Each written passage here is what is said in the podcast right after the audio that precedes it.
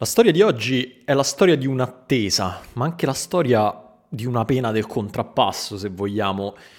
Oggi, l'avrete capito dal titolo, vorrei parlarvi dell'attesa messianica che si è creata intorno alle AO, che stasera a San Siro dovrebbe tornare in campo dal primo minuto dopo le ultime due sanguinose assenze contro l'Inter prima e lo Spezia poi. Queste due ultime sconfitte hanno rafforzato l'impressione che il Milan senza Leao non abbia speranza. Ed è interessante perché circa un mese fa il Milan viveva comodo la stessa sensazione che sta vivendo adesso l'Inter nel doppio confronto contro il Napoli ai quarti. La squadra di Spalletti, ve lo ricorderete, era priva di Osimen, aveva perso l'andata di San Siro per 1-0 e in vista della partita del Maradona si caricava al pensiero del ritorno del suo numero 9. Le cose poi sono andate come sappiamo, il Milan, come ha ammesso lo stesso Pioli dopo quella partita, scenderà in campo al Maradona con una strategia difensiva ricamata proprio sulle caratteristiche di Osimen, abbassando il baricentro per togliergli profondità e privandolo del suo fornitore principale di assist, cioè Kvarastelia, su cui Pioli aveva pensato un raddoppio ad hoc sull'esterno. Come ricorderete il Milan passò il turno e il Napoli rimase con nient'altro che la sensazione di essersi scontrata contro un muro di mattoni. Oggi, per quella che sembra per l'appunto una pena del contrappasso, il Milan sembra rivivere le stesse sensazioni che ha vissuto il Napoli un mese fa, ha perso malamente l'andata contro l'Inter, prega per una rimonta e nel farlo ovviamente spera soprattutto nel ritorno di Rafa Leao, visto come l'unica e ultima speranza. Come andrà a finire questa volta?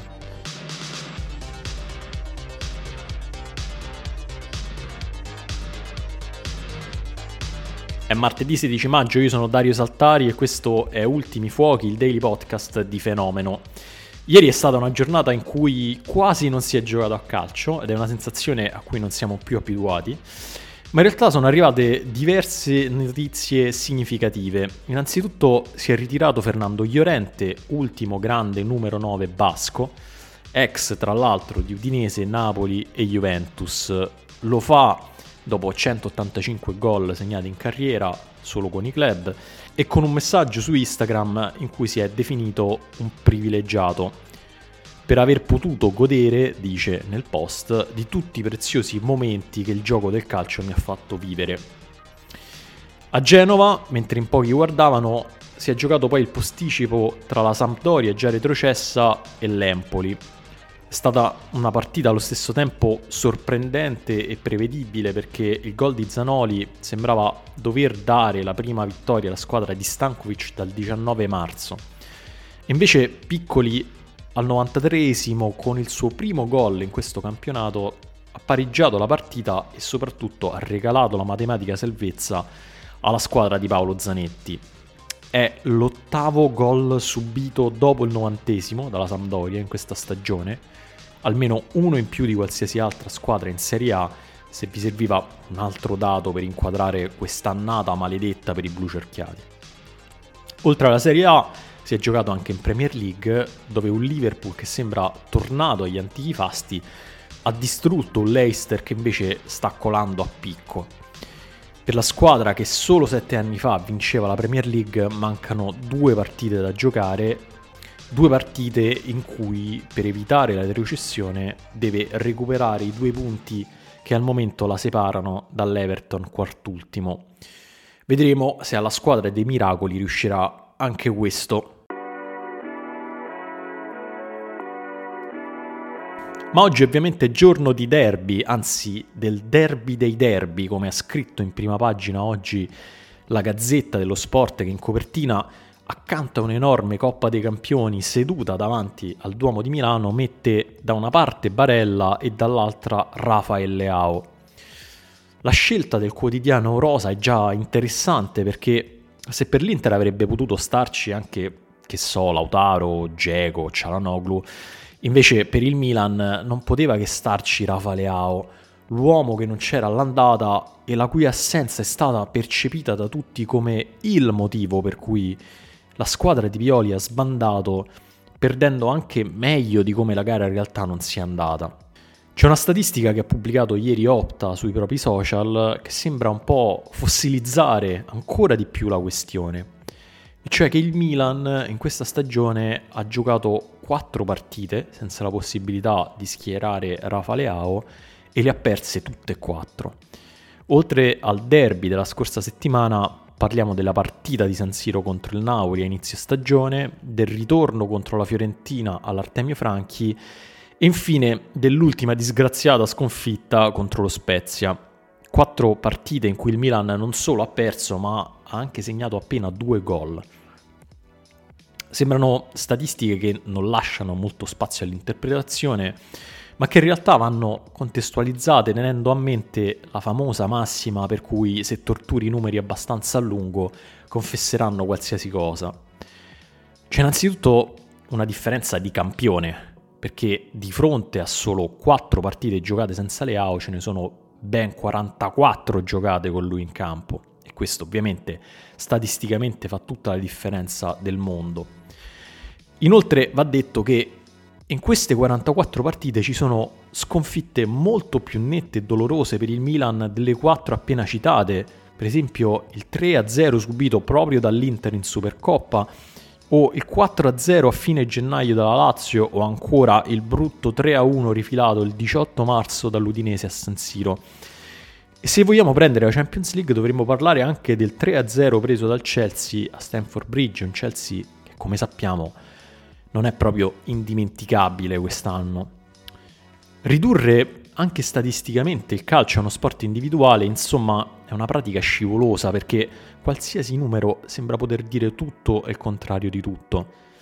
Ma è scivolosa anche e soprattutto perché il calcio rimane intrinsecamente uno sport di squadra, anche se spesso ci piace semplificare le cose e pensare di aver trovato la ragione del successo o del fallimento di una squadra. È interessante in questo senso che proprio sulle AO siano stati interrogati nelle ultime ore due tra gli allenatori più importanti della storia recente del Milan, cioè Sacchi e Capello, ed entrambi sono stati molto scettici. Il primo dichiarando addirittura di preferire alle AO, e qui cito testualmente, giocatori che giocassero con la squadra per la squadra. Il secondo invece dicendo che non si può pensare che Leao possa risolvere tutti i problemi e che l'importante, ancora una volta, è la squadra. Ovviamente Sacchi e Capello sono due persone anziane con i loro pregiudizi e sono anche allenatori che per tutta la propria carriera hanno basato i propri successi sulla fede incrollabile nel gioco di squadra, anche se con accezioni molto diverse. Molto probabilmente Ancelotti, per dire, sulle AO avrebbe fatto dichiarazioni diverse, ma insomma, al di là delle idee che ognuno può avere sulla questione, la cosa interessante è che questo dibattito ci riporta a uno dei topos sportivi più essenziali, che è il rapporto e molto spesso il conflitto che c'è tra individuo e collettivo. Questa questione, che è già molto interessante di per sé, è ancora più interessante quando si parla del Milan, di questo Milan, perché per come l'ha disegnato Stefano Pioli, il Milan forse è la squadra in Serie A che più si lascia definire dalle caratteristiche dei suoi interpreti Ovviamente è una squadra che è connotata da principi tattici molto chiari, pressing alto, l'intensità fisica, le transizioni lunghe e così via, ma al contrario di altre squadre è impossibile pensare questi principi interpretati da giocatori diversi da Leao per l'appunto, ma anche Teo Hernandez, Magnan, Tonali, Giroud e così via. Non è un caso, credo, che prima dell'attesa di Leao il Milan abbia già vissuto qualcosa di molto simile con l'attesa del ritorno di Magnan, altro deus ex machina della squadra rossonera. Questo credo sia anche il motivo per cui il Milan continui a sorprendere in tutti questi anni, per la gioia dei tifosi rossoneri che vedono la propria squadra costantemente sottovalutata, nonostante uno scudetto già vinto e una semifinale di Champions già raggiunta al di là di come andrà a finire. Perché a vederla la squadra di Pioli sembra avere un gioco semplicissimo ed effettivamente è così, e questo però è anche il motivo che la rende così difficile da leggere per i propri avversari, perché come si pensano delle contromisure contro una squadra che lascia così tanta libertà ai propri giocatori? Come si difende in sostanza una squadra che non ha segreti? D'altra parte, è anche assurdo pensare che in tutto questo Pioli sia inutile, che il Milan giochi in questo modo in maniera naturale, come se lasciando l'11 titolare ad allenarsi da solo uscirebbe comunque questa squadra qui. E la prova più convincente a favore del lavoro di Pioli, secondo me, ci arriva da quel periodo di crisi a intermittenza che il Milan ha vissuto tra l'inizio di gennaio e la metà di marzo, cioè tra la rimonta subita contro la Roma a San Siro e la vittoria al Maradona contro il Napoli per 4-0. Non so se vi ricordate quel periodo, il passaggio temporaneo al 3-5-2, l'abbassamento del baricentro, l'abbandono del pressing alto, una sorta di periodo di guarigione in cui il Milan ha temporaneamente abdicato i suoi principi, come se dovesse tornare all'essenza del suo gioco per ritrovare brillantezza. Ecco, in quel periodo di alti come la vittoria contro l'Atalanta per 2-0, ma anche di bassi come la sconfitta casalinga contro il Sassuolo per 2-5, anche Leao è sembrato in balia delle onde o se volete sulla via della guarigione.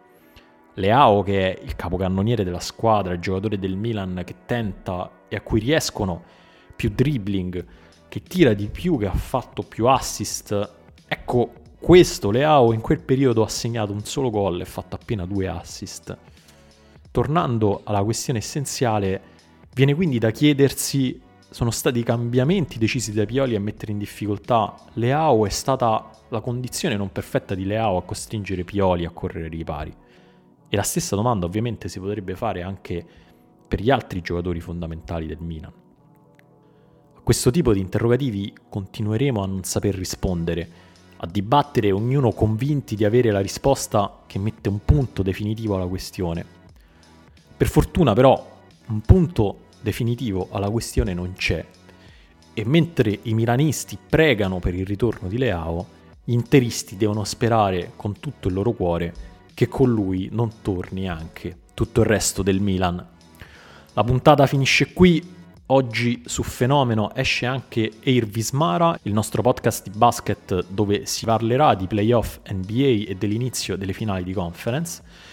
Tornando sul derby invece vi ricordo che circa 40 minuti dopo la partita per gli abbonati all'ultimo uomo uscirà l'abituale puntata di Che partita hai visto dove commenteremo a caldo questa semifinale di ritorno infuocata. Ci sentiamo domani con Simone Conte, ciao!